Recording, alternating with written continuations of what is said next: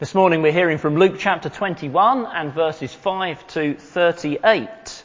So if you could turn to that in your Bibles, I'm sure you'll find that helpful. Page numbers and some notes for what we're doing are on the back of the yellow sheet. Luke 21 verses 5 to 38. Imagine two religious groups. One has a large, plush, modern building 400 people attend each week. They look smart and they are smart. And this group is respected in the community. It's asked to go into schools and, and speak. Their leader is often invited to community events uh, to represent the church. The town's MP sometimes turns up at their meetings. That's one. Then the other meets in a rundown building. It's the only one they could get because schools and the community centre won't rent to them. They're regarded as extremists. There's a handful of people meet. They don't look smart. And to be honest, they're not smart. You won't find influencers among them. And you won't find influencers having anything to do with them. Now, which of those two religious groups do you reckon is more likely to be right? And which of those would you be more likely to want to be with. I think we tend to be far too impressed by numbers and success and image and respectability. But in Luke's gospel, Jesus has shown that his kingdom is different. In Luke, we've repeatedly found Jesus' kingdom is made up of the unrespectable and the downtrodden and the unimpressive and the outsiders. We've repeatedly found Jesus loving and welcoming those sorts of people. And we've found also Jesus clashing with the establishment, the impressive looking, the respected, the religion of his day. And we've seen in the last couple of weeks that from the end of chapter 19 through to the end of chapter 21 is Jesus clashing with the religion of the temple the impressive, respected religion of the day, which had sadly corrupted. But today we find that his disciples still don't get it. After all this time, and it's been a really repeated message, I hope you've been getting that. It's been quite repetitious as we've gone through Luke. Same message, different variations. His disciples just still don't get it. Chapter 21, verse 5 some of his disciples were remarking about how the temple was adorned with beautiful stones and with gifts dedicated to God. It's there in the middle of the section where Jesus has been clashing with the temple and they still think, this is wonderful. Look at the building. Look at the artwork. Sorry, no, not artwork. The Jews didn't have artwork. But anyway, if, unless you call the carvings and the ornateness and the richness of it artwork. They haven't got it yet that Jesus' kingdom worked quite differently. And I think we still tend to be a little like them. And so we need the teaching of Jesus in chapter 21 where he is correcting his disciples' misperception. Jesus here in verses 5 to 38 tells them the future. But it's not a bit of crystal ball gazing to satisfy our curiosity. He's telling them it to put right their wrong expectations. And so we must listen to it in that way. It's to put right our wrong expectations. So we're going to hear verses 5 to 38, Jesus teaching in four sections. I will have to admit, we're covering a lot here, but we're not going to cover everything. We can't. And I don't understand absolutely everything in this chapter. It is a difficult chapter. But, first of all, Jesus tells them this. He tells them about his unimpressive looking church. This is the first look into the future. And you look and see an unimpressive looking church. Verses 8 to 19. Now, the disciples have realized that Jesus is the Messiah. That's the promised king. So they know God's kingdom is about to be established on earth. And they're expecting great things. An impressive looking kingdom in a golden age of peace. That is clearly what the disciples thought would happen. an impressive looking kingdom in a golden age of peace. And they are right, Jesus is the Messiah. And they are right, his, his kingdom will be established. And they are right to expect great things. But here Jesus shows them the future is going to be very different from what you expect. It's not going to be an impressive looking kingdom in a golden age of peace. It's going to be a persecuted people in an age of trouble. Let's see that by briefly going through verses 8 to 19, and this is where I'm really going to rush through the verses. First, we have a time of religious deceivers. Verse 8. Watch out that you are not deceived, for many will come in my name claiming I am he, and the time is near. Do not follow them. Jesus says there are going to be people who claim that they are the Messiah, that they have the answers to the world's problems, or even that they actually speak for Jesus himself. But they are not speaking the truth. Jesus says, expect a future with a lot of religious confusion. Now we know, don't we, that there are all sorts of churches. And just because they say church doesn't mean that they speak the truth and speak for Jesus. And people look at that and say, well, how can we believe any church or anyone who claims to speak for him? But Jesus said, actually, that's what you're to expect. It's going to be an age of religious confusion. It's also going to be a time of trouble. This is verses 9, 10 and 11. In verse 9 and 10 we have wars and revolutions described. In verse 11 we have natural disasters. Have a look at verse 11. You've got natural disasters, great earthquakes. You've got famines, famines and pestilences. That's interesting. What would we call a pestilence? We call it a pandemic or a virus. And Jesus says they shouldn't surprise you. Expect them. Do notice verse 9, Jesus doesn't say they are signs he's about to return. People have often thought that, or look at all the troubles, Jesus must be just about to return. He doesn't say that. He says they will be characteristics of the age. Not a sign he's about to return. Time of religious confusion, time of trouble, and time of persecution. This is verses 12 to 19 a time of persecution. Jesus hasn't come to establish a kingdom where his people are the ones with power and influence. He's come to establish a kingdom where his people are persecuted by the ones with power and influence. Verse 12. But before all this, they will lay hands on you and persecute you. They will deliver you to synagogues and prisons, and you will be brought before kings and governors, and all on account of my name. His people will be persecuted by the ones with power and influence, far from having the power and influence. And he hasn't come to bring a golden age of peace and harmony between everyone where everyone will love you and respect you if you're a Christian. His people may even have their own families turn against them. Verse 16. You will be betrayed even by parents, brothers, relatives, and friends. And then Jesus doesn't say, but don't worry, they won't succeed. He says, actually, some of you, they'll manage to kill.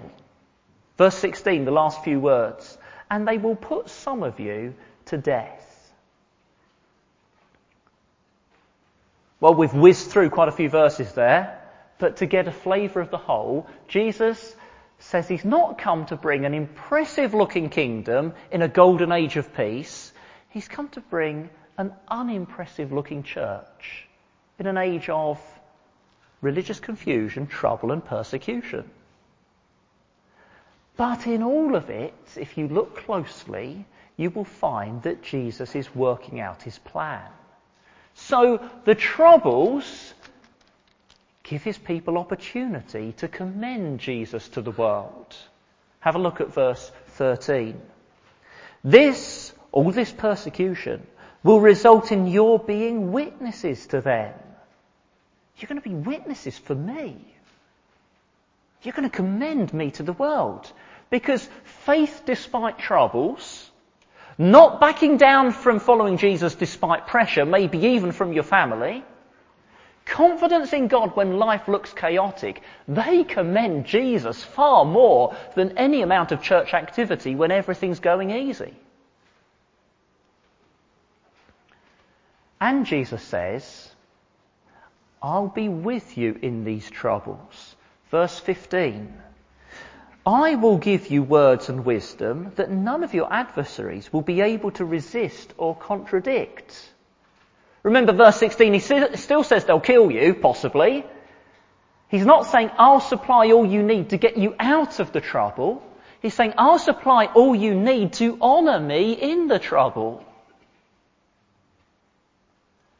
And then he says a very strange thing. He's still in control. So much that he can say, verse 18. Isn't verse 18 so strange?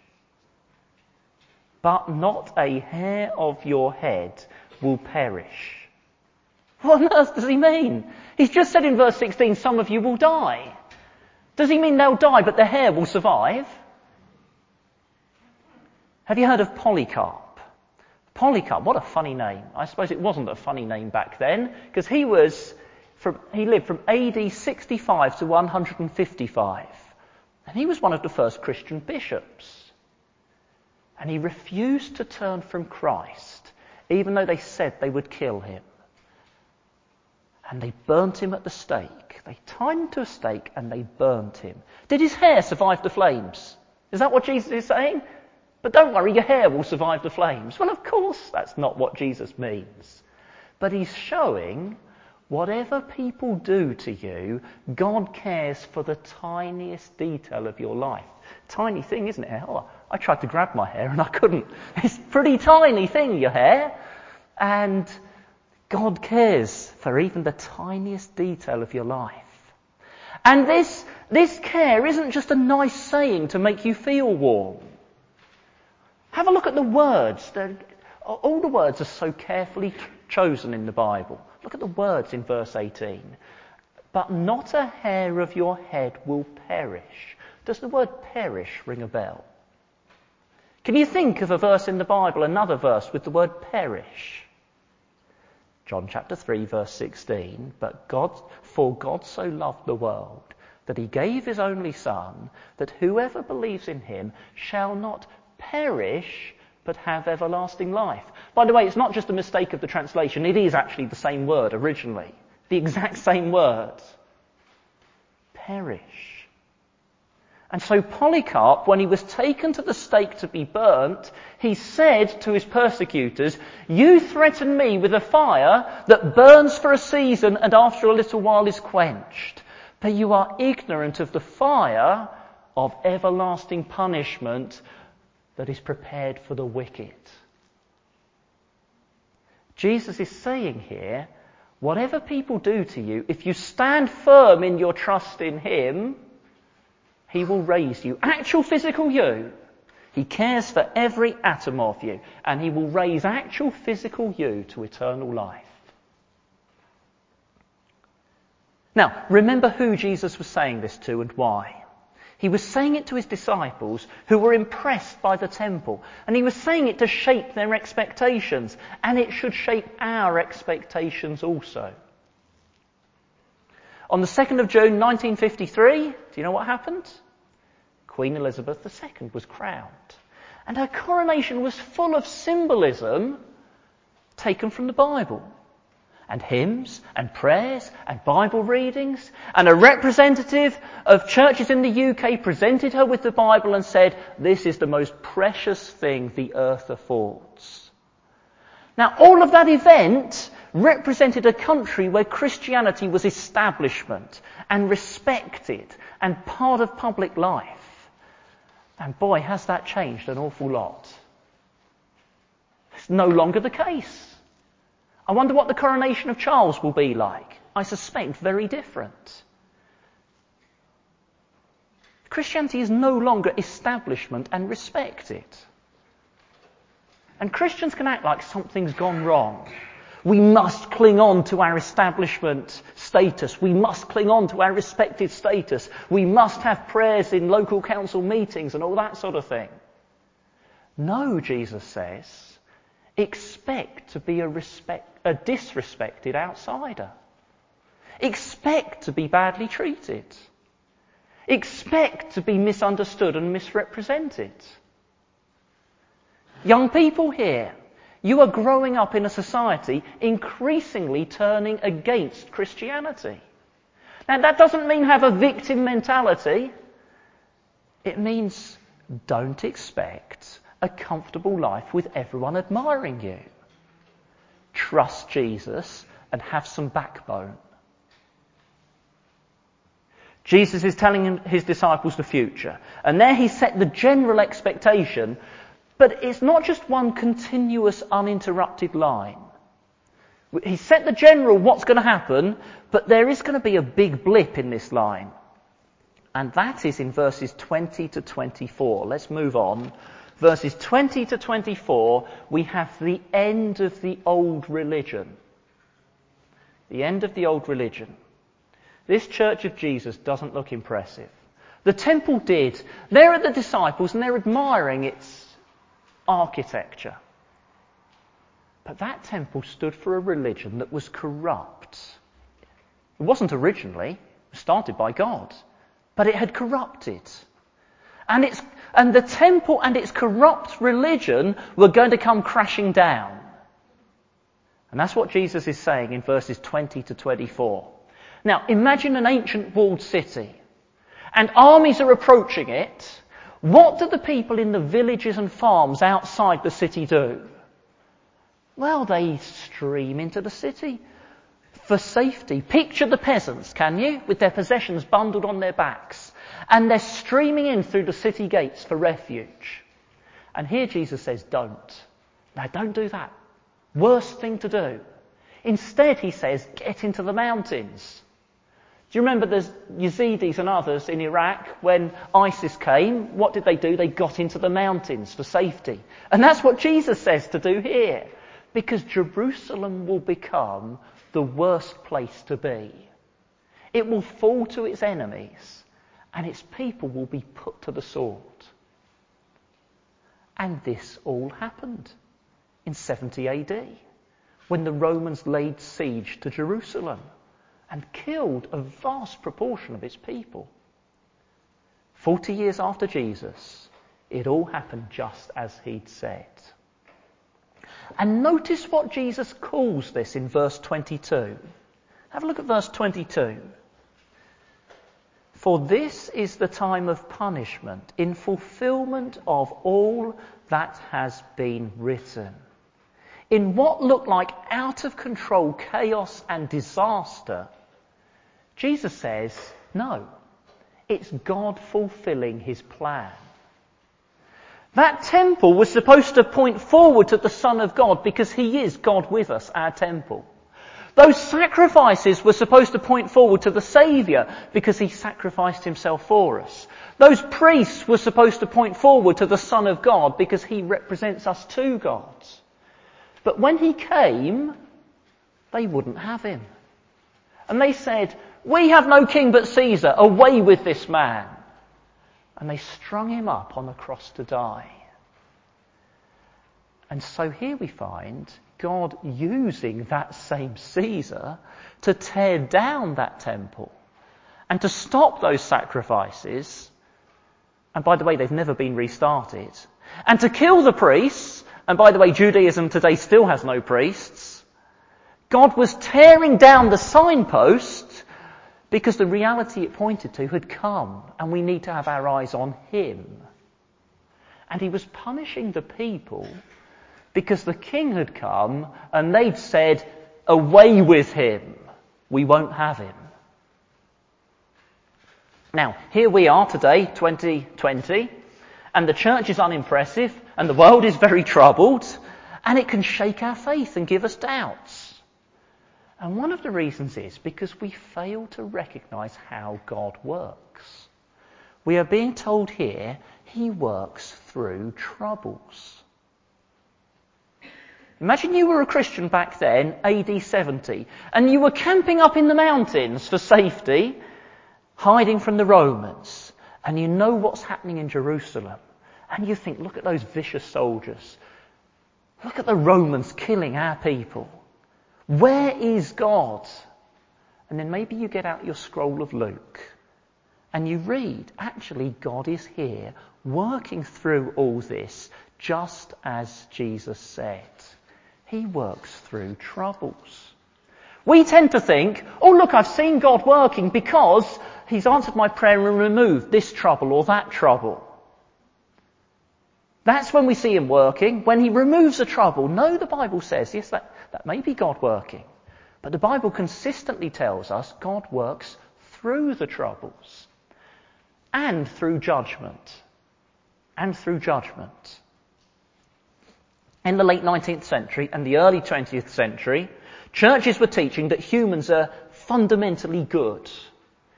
And that God is love in this sentimental way that means He'd never judge anyone. That was late 19th century, early 20th century. And do you know which country it was mainly being taught in? Germany. And what then happened? World War One, rise of Nazism, World War Two, and people left the faith. Because that sentimental idea of God couldn't stand up to what they had experienced. But this is no sentimental God we find in verse 20 to 24. He brings judgment on Jerusalem. And he did in reality, and it was ferocious. If you don't believe in a God of terrifying judgment, you don't believe in the God that Jesus knew and taught about. And then thirdly, Jesus says, all this is a demonstration of the bigger plan. We move now into verse 25 to 33. Verse 25 to 33. Suddenly, without warning, we jump to a different subject in verse 25. But that's because it isn't actually all that different. All we've heard so far has been like a little model. Now, think of that, a little model. That tells you what's coming is going to be really big. A little model to demonstrate the even bigger picture. Jesus is saying now what's happened there up to 70 AD is what we are to expect. An unimpressive looking church in troubled times, with the enemies of God seeming totally dominant, brought suddenly to an end, but this time by Jesus returning. So it's Jesus returning that is now being described in verses 25 to 28. And verse 25 uses the language of natural disasters. Verse 25. There will be signs in the sun, moon and, in the sun, moon and stars. On the earth, nations will be in anguish and perplexity at the roaring and tossing of the sea. That word perplexity is interesting. It's from the word for a feeling of helplessness in the face of natural disaster. Think of that. A feeling of helplessness in the face of natural disaster. That's very suitable. Think of people on the coast of Sri Lanka on the 26th of December 2004 and they see a strange thing. They see the sea pulling back from the shore and they're confused by what is happening. And then comes the, the word here, perplexity. Because then in rushes the tsunami. Can they swim against it? Can they hold on to that object next to them and just cling on long enough until it's passed? And Jesus uses this language of his coming because it will throw people into confusion. Because he will come with such power. Because he will be so inescapable. Because he will similarly overwhelm those who resist him. And yet to those who trust him, he says, verse 28, it's not all bad news. It's also very good news. Verse 28. When these things begin to take place, stand up and lift up your heads because your redemption is drawing near. To those who trust Jesus, well, they'll be able to stand with their heads held high when the tsunami hits. They're looking forward to seeing him. Because the one coming is the one who loves them so much, he died for them. And he's coming for their redemption. What's redemption? Well, it means freeing something. He's coming to free them from the oppression and the injustice and the suffering and the persecution and the weakness and even all of their sin. So the obvious question is, are you trusting Him, safely sheltering in Him, ready for that day? There's no other shelter that can shelter you for that day. Are you safely sheltering in Him? You need to be because it's certain. And that's the meaning of verses 29 to 33. In verses 29 to 33, Jesus is telling us this is certain. Now, I must comment on the really difficult verse, verse 32. Well, actually, I'm not going to go through it. But I will just say this. The word generations back then could have more of a range of meanings than we have for it. It can mean the human race. It could mean the race of the Jews. It's a broader word than the way we use generation to just mean the next 40 years or so. But I'm not going to go through that verse because it is admittedly difficult and I'm trying to get through the whole chapter. The point is this. Verses 29 to 33, their point is not to give us a timetable of when all this will happen so we can make nice predictions. Their point is to tell us it is certain. Jesus who rose from the dead, Jesus whose words earlier in the chapter have been proven by history, he tells us it is certain he is coming back like that. So be ready. This is the last section. Verse 34 to 36. So be ready. Now, as we've gone through Luke's Gospel over the many weeks, we have seen again and again Jesus came for people whose lives were in a mess. Jesus came for people who'd sinned so terribly against God. And he welcomed them. And he brought them safely into God's family. And they loved them and brought them under God's fatherly care as they simply and humbly trusted him. That's all it was. They simply and humbly trusted him. But the Bible never encourages or allows an attitude of, I'm safely in God's family and forgiven, so now I can do as I like and everything will be okay. It never allows that. It never allows us to turn Jesus' welcome into, well, now I just go and do as I please and everything is sure to be fine. Once saved, always saved, I'm okay. The Bible knows it is easy to con yourself and to take false hope from a dead faith that says, oh yeah, I believe the Bible, while carrying on as if the Bible's not true. Easy to do that. Oh yes, I believe the Bible, but your life says, no, you don't really, because you're carrying on as if it's not true. And so Jesus warns, be ready. Verse 34. Be careful, or your hearts will be weighed down with dissipation, drunkenness, and the anxieties of life and that day will close on you unexpectedly like a trap. Jesus is saying, if you tick off, I believe in Jesus, and you turn up to church, but you're carrying on life as if he'll never come back. Your life is given to chasing what unbelievers chase. That might be indulging in sin, or he says it might just be living for status and comfort and all those other things that quite innocently people chase after. You've ticked off, I believe in Jesus, you turn up to church, but really your life, your heart is set on what the world chases. What does Jesus say his return will be like for you? It's there in verse 34. What will his return be like for you? A squirrel has found a trail of nuts, and they lead to a nice pile of nuts. And the squirrel follows that trail to the pile Oh, that looks very nice. And he puts his paw forward and the trap has closed on him. And there's no escape. And that isn't me just making up an alarmist illustration. It's the words of Jesus in verse 34.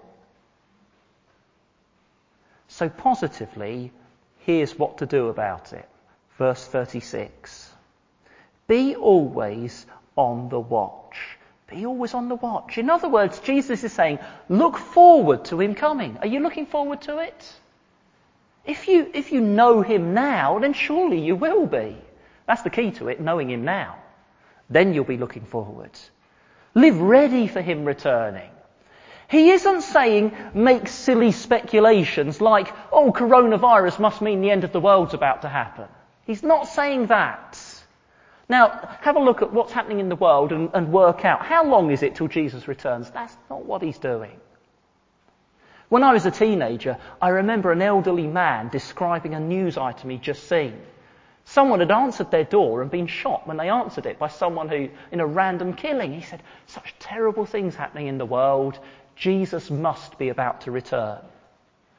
Well, we might laugh, that's a bit naive. That's a bit silly. That's not what Jesus is meaning. But I tell you what, at least he was looking forward to Jesus returning and thinking about it.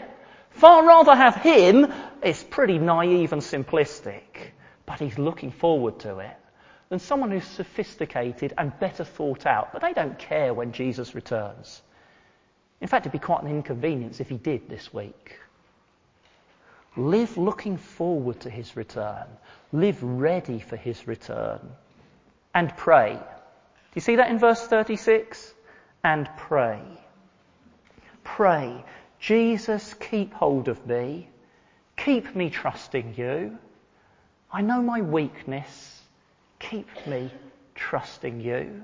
Father in heaven, keep me living ready for when Jesus returns.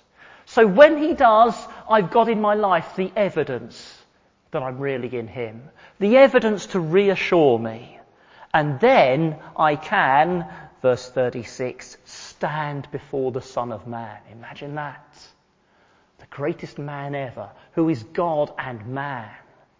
And you can stand before him, bold and unashamed, standing before the judge, because you're safe in him. More than bold and unashamed, loving and delighting and worshipping, because he's your saviour and he loves you and he's coming to take you to be with him.